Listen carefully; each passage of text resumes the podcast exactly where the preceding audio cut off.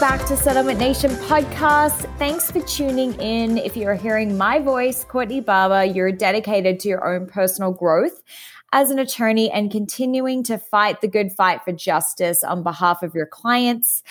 I am here today with a real treat for our listeners, the OGs of Trial by Human, Brian Wood and Jacob Norman. If you haven't been to a Trial by Human event, make sure you listen to the end as we have an opportunity for you guys to register for one coming up next month. However, let's get started. Lots to talk about. Welcome, Brian and Jacob. Hey, good to be here. Thank you. All right. So first things first, I have participated and watched a lot of the Trial by Human events over the past couple of years. And I've seen both of you now teach probably, I would say, hundreds of trial attorneys. Jacob, in your last workshop in Arizona, you brought up this really interesting sports analogy that you apply to being a trial lawyer. And I think it's a really great place to start today's podcast. Well, I guess it probably wasn't only Arizona, but, you know, Brian and I go around the country with other of our colleagues, and really what we learn one thing, and the base level thing, what people want is elite results as a trial lawyer. So what does elite mean? And obviously a lot of people care about sports, and I think sports is the easiest kind of level of eliteness that we understand. And you look at what does someone do and what does it take to become an elite athlete? Well, it's a lot. So for most people that are elite athletes, it starts when they're a kid, you know, whether it's a Pop Warner football, whether, you know, it's little kicker soccer, it doesn't matter what it is, it starts young. And what that does is when they're young, kids get exposed to training. That's sometimes it's a little bit of workout. Sometimes it's, you know, scrimmages, but it works up to the actual game. And then they keep going. This goes all the way through school, through college. And once they get to the elite level at college or post-college, that keeps going. And what they're doing that lawyers aren't doing that want to be elite is that practice, that commitment. And it's not just one thing. Elite athletes do a lot of things. They have, you know, their training regimens. They have, again, they do scrimmages or play games. They stretch, they eat well, they have trainers, some have psychological help. There's a whole lot of things that go in to get to that level. And then, you know, you even look at a sport like football. Football is 16, 17, maybe 18 games in a year. We go to basketball, it might be 80 games in a year, or baseball, 150 games in a year. Well, trial lawyers aren't doing 16 to 18 games a year. They're not doing 80 games a year, and they're certainly not doing 160 games a year. But every day of those elite athletes, they're doing something to be better at what they're supposed to be doing. And so by the time we're working with attorneys that want those, what I think, you know, Brian and I and everyone else could agree on, are they putting in the steps that it's required to get there? And obviously this isn't sport, but sports, you don't go in football, play a team that you haven't watched their game tape. We have game tape, right? Our game tape's CVN or actually showing up to a trial. Go to any one of Nick's trials, you're not getting in the courtroom probably if you don't get there on time. That's game tape. Why do people not do this? Well, they're busy. Do lawyers feel their bodies the way they're supposed to? No. And I'm not the example of that either, but if I want to be better, that's part of what it takes. So you have game tapes, you have practice. There's a whole lot going on where, you know, putting yourself on your own phone for a minute and looking at yourself, well, that's a form of watching your own self. So again, we don't need to stay in the sports analogies all day, but I always try and, you know, talk to people if you really want what they're getting, because what's the lowest paid, you know, NFL players at around $400,000, something like that a year. Well, all the lawyers we work with want to make more than that. Well, that NFL player probably has at least 20 years of nearly daily practice to get to that point. We have lawyers graduating, you know, law school and hoping to have that in their first year. So it's something that I try and talk about from an analogy standpoint, but I really believe in it. It's not just one thing. It's a lot of things. There's a lot of arrows to go in that quiver. But this is a starting point of understanding, do you really want to be elite? Because if you do, it's a commitment to a lot of things. So Brian, I know I talked a lot, but this is, I guess, what we do. Well, no, it's all well said. And really the problem why people aren't doing this more is because institutionally, we're just not set up for it, right? We don't I mean, unless you did trial advocacy in law school at one of maybe 15 or 20 schools that are doing it at a truly elite level, you've never even been given access to practice or scrimmage in the way that we're discussing. You know, the average law school experience is learning how to read appellate cases, which is really useless for a trial lawyer, unless you've got to research one discrete issue. But they don't tell you that this is the process for getting better. And once you become a lawyer, there are very few places where you can go practice, where there's kind of an infrastructure where you can go participate in it. And that's something that, you know, we're working hard to create for ourselves in the community at Trial by Human. But the most important thing is people need to realize how important the practice is, number one, but then they have to make it a priority to find in local communities ways to facilitate that practice with each other. You know, everyone, we all look at Nick Rowley's trials and we're like, God, he's just so good. He's just so good. I want to be like that. Well, Jacob, how many trials is Nick up to now? It's over 175. And this is a guy who just walked out of a trial last week, doing the third trial over again, not scared to do it again. And the only one trying a trial in the biggest courtroom in America. And some people just don't have the grit to do that. And it didn't start that way.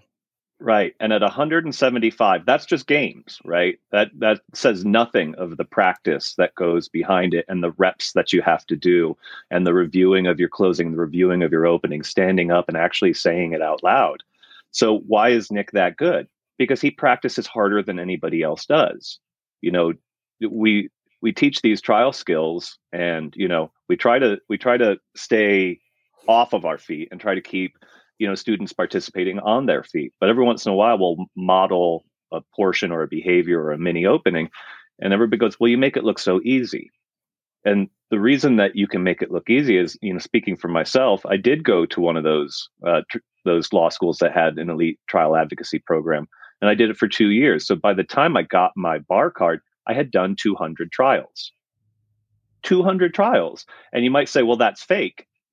It's only fake in the way that we didn't actually get money at the end. But you still did the opening. You still did the crosses. You still worked on it. You know, so between, you know, practices and scrimmages and the real deal, it does look easy once you've done it 200 times. That's the point of doing it 200 times. And I think that's important. A lot of people, look, we all come with certain things. Some come tall, some come short, some come narrow, some come wide. But that's not what we're talking about. When you look at what the greats have done to get there, they go do the craft, right? You don't see the greats weren't knocking trials out of the park right out of the gate. But what the greats were doing back then, maybe more naturally than some of them, is saying, you know what, I'm going to go, and whether I win, lose, or draw, I'm going to go try. And if they lost, they'd go again. Listen to anyone, you know, listen to old Spence stories, Romano stories, any of the guys, they'll tell you they had the grit to show up and to fight through it. And I think that's where it comes from. So you want to be more like one of those guys? Well, why don't you look at how many trials they've been to? And when you look at 100, 125, 150, well, you might be a little bit more close to how they are in the courtroom if you've done that. So it's not always magic. It's putting in the reps. Well, and the fear of losing is really, really powerful, right? Most people that are going to listen to this are solos or small firms, and losing can be pretty devastating emotionally and sometimes even financially. So that's a reality that has to be confronted before you get in the right mindset to put in all of that work. And, you know, how many times do we get a phone call from somebody who, you know, they got their bell rung, they got a bad verdict, they didn't get what they wanted, they didn't get a Rowley result. And they feel that they've lost, even if it was technically a judgment in their favor. And I always tell people, the only thing that I ever learned from winning is how awesome I am. And that's not a useful lesson for me. Those defeats are the opportunities for learning. So, you know, you got to miss some free throws before you can make them all. And the losses really are, I mean, they're as crucial as any other component of the practice. Yeah. And Brian, on that end, this is another thing. Let's never forget, by the time the greats are looking pretty great, they've mastered a different skill that is really hard to teach. They know what case to say yes to and what case to say no to. So one of my mentors in my town, everyone's like, God, he wins a lot. It's like, well, what you learn is he's good at case selection. So when you get your bell rung, when you knew that case was the bad one, you had a weird feeling in your stomach, but you just thought you might be able to help someone. And then next thing you know, it's just as bad as you always thought it was. Well, that's a different analysis, but the greats get access to cases that are actually easier to win. How do you do that? You go lose some, you go win some, you go break even on some, but you keep on going. Now, Jacob, on that point, I want to bring up something that, we have seen at a lot of your events, which is how soon before your trial should you be practicing your openings, your closing, actually getting up on your feet? And Brian, I want to start with you on that one. I think the answer kind of flows into another kind of topic here, which is what you need to do first is know your case. And I think that's something. So let's start with that. And I don't mean to just rewrite your question, but let's start. You should rewrite it. When are you supposed to know your case? Because there's no point in practicing your case until you know it. So what does that mean to know your case? Well, I think there are kind of two levels to that. One is forensically and from a jetliner view. What are the big issues in your case? What are the problems that you're going to have to confront? What are the factual issues? What are the legal issues? We're running a lot of cases, and sometimes you file a case, you do some discovery, it's kind of on autopilot. What do you really, really know about how that case is going to proceed at trial? You should know that as quickly as you possibly can. That's not a task that can wait and be calendared backwards from trial. And in addition to knowing your case forensically, there's the other knowledge of the case, which is what do you actually know about your client? And not what are their injuries and not what are their lost wages, but what do you know about them as a human being?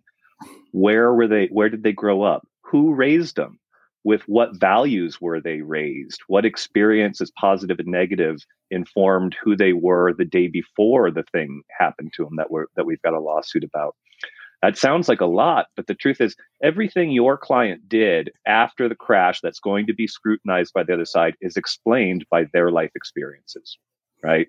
I was raised in a military house, and I was raised to be a Superman male, right? Which means you don't complain, you don't have emotions, you don't cry, and you do everything perfectly without complaining. That's the way I was raised. So it explains a lot of things that I do that aren't necessarily great decisions that I make. But if you want to understand why I do some of the things I do, it's important to understand that that's the way that I was raised. And that's the kind of knowledge that you need to have before you can start practicing. Brian is not going to say something I don't agree with on this end. If you can't tell your client's story, whatever day that is, you're really not in the right business. So it's not unusual for us. We have these gatherings all across the U.S. We kind of warn people, hey, come ready to talk about a case. And by the way, don't talk about an old one. I don't want to help you fix an old problem. I want to help you develop a case that's going to go to trial, even if it's 92% likely that it won't, right? So folks show up and we're like, okay, time to get on your feet. Tell us this, that. And they're like, I'm trying to think of a case. And you're like, okay, all right, we'll give you some time for that. Maybe you don't need to be first. And then right after that, we ask a couple questions and we find out pretty instantly, on average, folks aren't really in tune with most of their cases. Maybe there's one. Maybe they're going through the motions and have never really learned that. So the human story and learning this, everything Brian starts at intake. Now, I don't care if you use intake software, if you say, hey, I get referred cases or this or that, but the intake is the first time your team is talking to that person. And you ought to be learning about them. You don't learn about them to say, how have you been since the incident? You don't learn by them to say, what was it like the day before? And I've talked about this before. Where was that person born? One question to get to know your client is why is your name what your name is? So if people ask me that about Jacob and why does it have a K? Well, my grandpa went to World War II. He met my grandma in Munich. That was her father's name, Jacob with a K, Jacob. You're starting to learn about me just in why did my parents name me what I did? And maybe some people don't know that. And that's not a question I'm saying ask every time, but my gosh, in minutes, you can get to know someone. In those same minutes where you get to know that, then you understand what happened to them. You're now a 10 times better advocate because you can feel it. You can imagine it. You know, maybe a couple of you even thought what it might have been like for my grandpa to meet my grandma in Germany during the war, or the process where they had to actually ride a boat back here together. Now these images are coming to life. Well, the sooner you do that in those images, it's like any other movie you've watched. They don't leave your head. You're a better advocate. So Courtney, neither one of us have answered your questions. We've both been lawyers. Let me tell you this.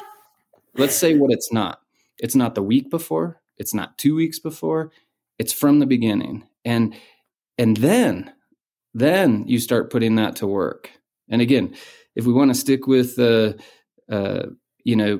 athletic stuff, I know, Courtney, there's right now there's a top 3 or 4 in Netflix right now is Cheer. Mm-hmm. Yes. You've been watching it, Jacob, don't lie. And and so is Brian. I finished it last night. Yes. And we actually do want to thank you for bringing that up, Jacob. I always love to get in a little Cheer talk whenever I can. I found that really interesting because in the show, and if you see it, you see they do this thing called full outs, which is when they do their full practice. The first time it's really shitty, but then they're hoping by the end, before their big, presentation, that they've done it 31 times, 41 times, 51 times.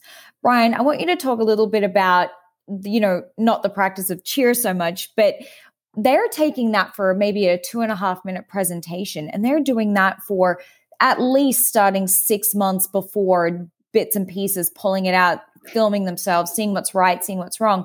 And then I've seen people come to Trial by Human, and, it's great that they come and they're trying to do this stuff, but their cases and their trials are pretty soon. And that they haven't even done one full out or put that on their schedule. So I wanted you to talk a little bit about that. I will talk about Cheer. I was a Yell leader at USC. It was great fun. And the truth is we had to do full outs. We weren't competitive, but we were doing really dangerous stuff. And number one, we wanted it to look good. And number two, we didn't want to break our necks. And proverbially, the same is true for trial. You want it to look good, and you don't want to break your neck in the courtroom. So get it tight, get it together. There's so many different ways to come at this and to get a quote full out done. So number one, before you get into a quote full out for your trial, you should be talking to people about your case. Just talk to them about it and find out what they want to know. The more times you tell the story, the more you discover the rhythms of it. And once you're comfortable just talking about it generally, let's do a full out. What does that look like? How do I do that? And the answer is there's a number of ways you can do it. I promise every listener right now, within proximity to where you're sitting, there is one of the following: a law school with a courtroom that's available for your use. You simply have to call, reserve, and maybe pay a modest fee. There is a lawyer somewhere in your town that already built a mock courtroom in his office. There is Craigslist, where you can get people to show up for pizza and listen to you talk and talk back to you. We call that a focus group. There are bar organizations in your state that have courtrooms that are available for your use. There are other attorneys in your town that need this as badly as you do. So all of the above, some of the above, what you got to do is simply schedule out a time to actually do it and go to a place that makes it feel like you're doing it for real. You got to practice like you play sometimes. And it's important to move around a courtroom and to just get comfortable standing and moving. Am I going to move during my opening? When am I going to move? Am I moving for purpose, or am I moving because I'm nervous? Can I go back and look at it on tape and say, wow, I really, really hate the way I look. I really, really hate the way I sound.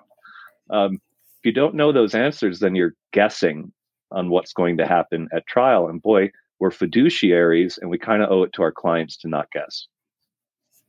Yeah. And, I don't know as much about Cheer. I was the school mascot at Boise State University, so I just got to hang out with the cheerleaders. And I understand there's a popular show, and hey, maybe Monica Aldama out of Corsicana, Texas is doing the right thing. When she says one year we're going to do 31 full outs, and that's what it takes to win, but the next year, even after she wins, she says we're going to do 51. And a full out as long as we keep going down this analogy, that's the whole thing.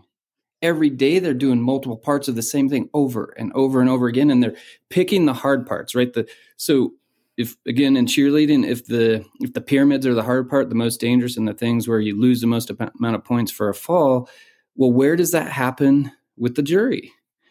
That happens in voir dire and opening, I would argue. Now, can you clean up a little bit in closing? Well, depends what the other side did. It may be too late.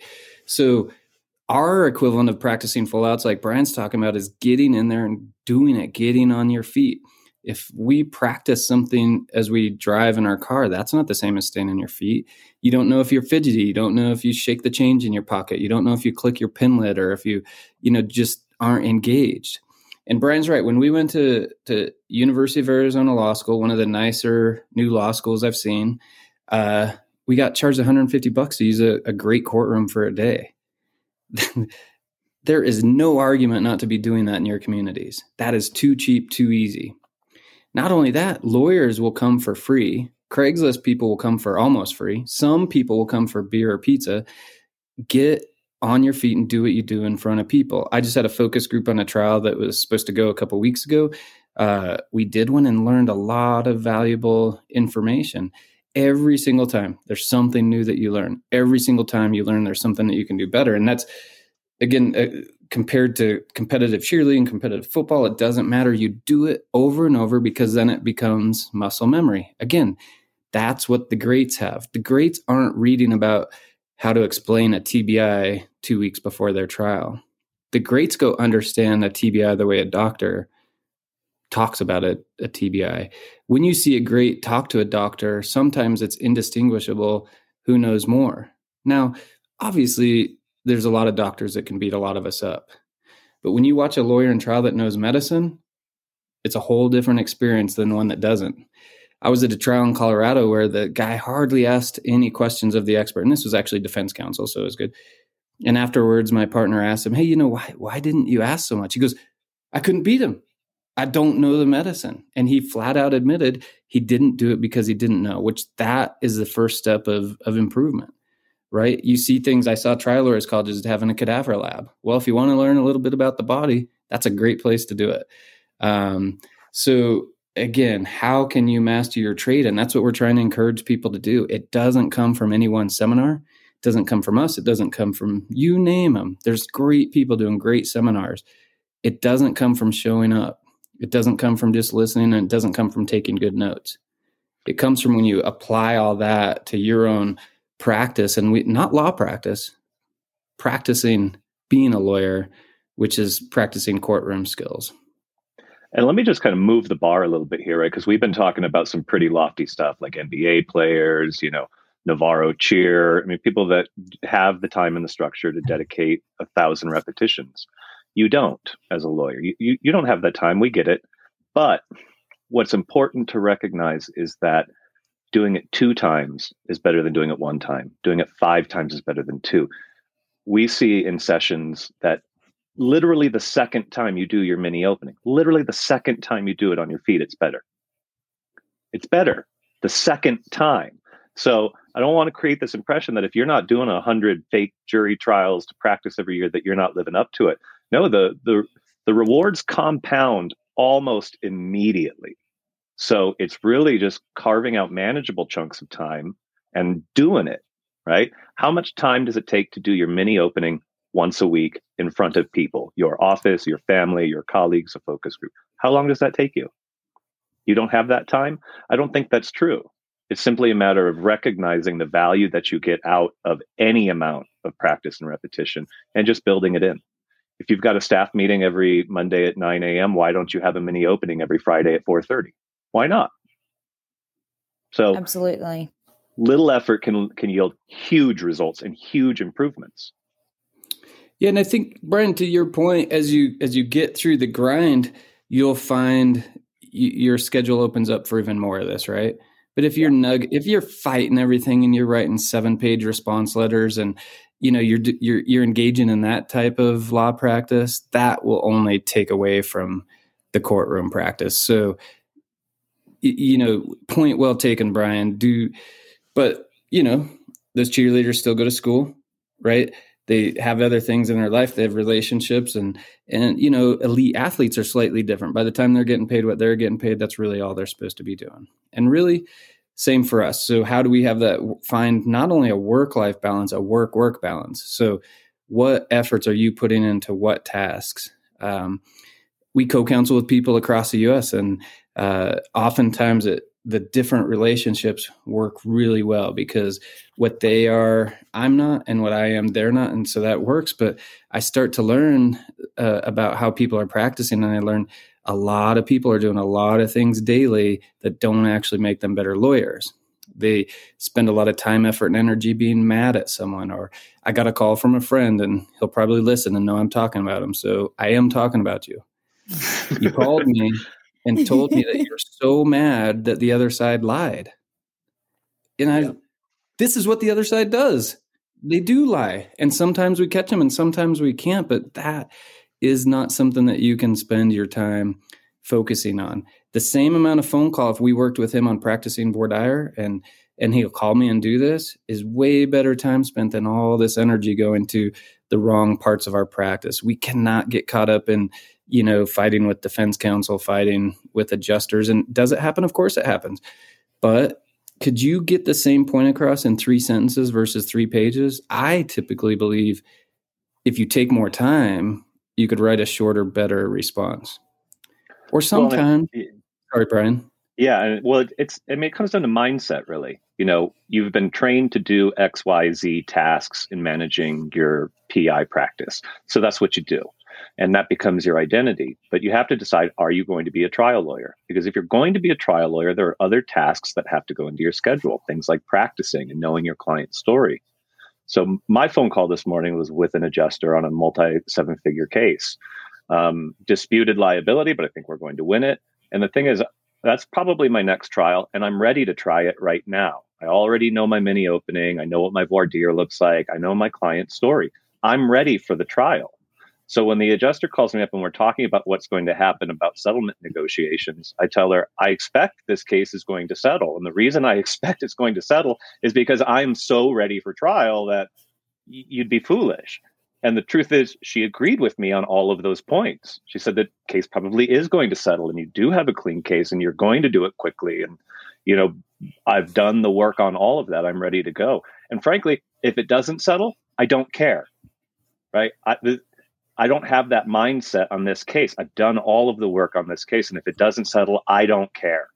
I'm not disappointed in that, because if I have to go try it, well, that's my job. So I'm just going to show up and do it. I'm ready for it. It's clean. It'll be done in 3 days. So let's go. Or pay me to settle, whichever. And so, Brian, I really like that. And I just want to recap the last couple of things we spoke about before we start talking about some upcoming events you guys have. So today we spoke about, you know, what's really important is understanding your case, first off, understanding your client, and then practice. And one thing that, you know, we haven't really spoken about, but we will right now is some people don't know how to practice, but the good thing is you guys will teach them how to practice. So let's both talk about some Trial by Human events coming up and what people need to come prepared with for these events. Brian, I want to start with you. I'm going to leave the schedule, talk to Jacob, because I don't have it in front of me, but it's coming up and it'll be very exciting. But I think to get the most out of the program that we put on, I mean, look, it's really all in service of the attendees, and even more so, it's in service of their clients. So what our hope and our expectation is if you show up with a case that you're passionate about, that's maybe you're worried about it, maybe you're pumped for it, but show up ready to talk about that case, know everything about your client, and know what the facts and the legal issues are. Because a lot of times what we see is somebody stands up and we notice there's a quote problem area in their case. And we say, well, what does your client have to say about that? Or why did your client do that? And they go, well, I don't know. So if we can get that kind of level of work done beforehand, then what we've got a structure that you can hang all of that preparation on. And we'll give you tools and practices and exercises that are replicable. So we're out here giving it away. So once you see it, once you see how we run the exercises, you can run the exercises. you can go get your 10 referral sources or your 10 buddies or your local bar organization, and you can do it for yourself. These are all highly replicable, and they work. Yeah, Brian, and that's right. So the funny thing is we keep saying the word practice. What other thing in life do you practice where you just decide how and what to do and that you're magically going to get better? If it's a yoga practice, you'd follow a teacher. You know, if it's a martial arts practice, you have a sensei. If it's, you know, football, you have a coach. But a lot of, you know, plaintiffs' lawyers are out there doing it alone, thinking that they're going to get there. And the fact of the matter is we all are an incubator. We're not going to come to any one of these with every right answer. But as we work through each person's issues, we are better 5 minutes after than when we started. And 15 minutes after that, the person's case has already gained value. And that's the important part about practice. And I've talked about this before, but if the average plaintiff's law firm's 2.5 people across the U.S., well, how the heck are you going to do what needs to be done to raise the bar for all of us? Well, you start working together. You go to local groups. You talk to people. There's some towns have TLC local groups. Some have bar association local groups. There's a whole lot of stuff out there, but don't mistake practice for something that you can do by yourself. This is a sport that is not a solo sport. And if you feel like it's a solo sport, I would really want to counsel you to start, you know, talking to other people about cases, trying a case with somebody else. Your mind will be blown just to see a couple different things. Maybe it's their firm management software. Maybe it's how they prep for trial. Maybe it's how they do that focus group from day one of doing something with someone other than how you're doing it or who you're doing it with. I think is game changing for what we're talking about. So Brian, thanks for putting me on the spot about dates. Upcoming dates, we have February 8th in Kansas City, February 9th in St. Louis. We are teaching you how to be ready for trial, not in this case, not by standing your feet. We're going to teach you how every single one of ours, which includes Nick's, trials is prepared using a trial binder. We call it our red binder. We're going to teach you the flow, how it works, the importance of it, and teach you how to put your own together. So for that, we're actually bringing our red binders. We're bringing our pre-made tabs. We're going to walk people through it because that's one more thing. It's like a playbook, right? Nobody's showing up any of these teams making up the playbook as they go. But what do we get caught in? Well, a lot of times we get caught in putting out fires. We're making the playbook up as we go because, oh my gosh, 90% settled. Now I'm stuck going to trial. I don't want to hear that. Be ready to go to trial. We're going to help you get ready to go to trial, and we're going to do these real practical courses. At the end of May, we're going to be somewhere outside of Des Moines. Not quite sure where. That's going to be a more traditional course, 2 to 3, maybe 3.5 days. But here's what Brian and I are doing a little differently this year. We know Nick and Courtney have to do Nick and Courtney stuff, which is go win the big cases. We're going to bring to you a shorter but more focused practical courses across the U.S., and we've been asked to do some stuff in West Palm. We've been asked to do stuff in Texas, Rhode Island, Boston. We're going to come to your community, and we're going to come and help you on specific tasks. Is it red binder stuff? Is it just voir dire? It doesn't matter what it is, but they're one-day courses, 9 to 3. We're going to have lunch together, and we're going to work on these. So how do you do it? You can contact Brian or I, and we'll see about how we can fit that into our schedule. Our commitment is to get this out to more people. We keep getting asked, can we do this on Zoom? It is hard to do on Zoom. This is something that the loss of fidelity over Zoom is unexplainable. And I'm not against Zoom. COVID has proved how much we can do on Zoom. The problem is we having real interactions. We're looking in your eyes. We feel the energy, and it's a little bit different, right? It's like, a lot of people ask me for Nick's transcripts, and if you read Nick's transcripts, you can't see what Nick is doing in the courtroom. You won't always understand exactly the magic that was happening. So Brian and I made a personal commitment last year that we're going to be available in more of your towns, and we need you to reach out to us if you want us to come. And it's that easy. Brian, this is our commitment, right? That's our commitment. By the way, I agree with Zoom. You got to be in the room. So let's get in some rooms together. Let's get vaxxed. Let's keep our masks. Let's do it safe. Let's do it right. But let's get better this year because the opportunities are extraordinary. So you can reach me, Brian Ward, Brian with an I, at TL4J. That's the number 4, TL4J.com. You can hit Jacob with a K at Jacob at TL4J.com. And Perfect. The programs that we're prepared to offer right now include voir dire. They include mini opening and opening. It includes advanced settlement opportunity letters. It includes trial binders. These are ready to roll right now, and they all interlink with each other, and they're all the essential parts to know your case and give you some structure around which you can practice. That's right. And hey, for those of you that want to make a phone call, you can call 866-TL4J-LAW and ask for Brian or I. We will not answer the phone, but we will follow up with a message. Again, 866-TL4J-LAW for those of you that want to make a phone call versus type it in. Well, thank you both so much. And as they said, February 8th and 9th, Trial by Human. But if this is something that you would like in your own hometown, please reach out to either of them, or you can DM me on Instagram at Settlement Nation, or just reply to the podcast. I'll be happy to put you in touch with both of them. Jacob has his hand up. Go, Jacob. Courtney, should Trinity Valley beat Navarro next year, or what's going to happen in next year's cheer season? We need a prediction.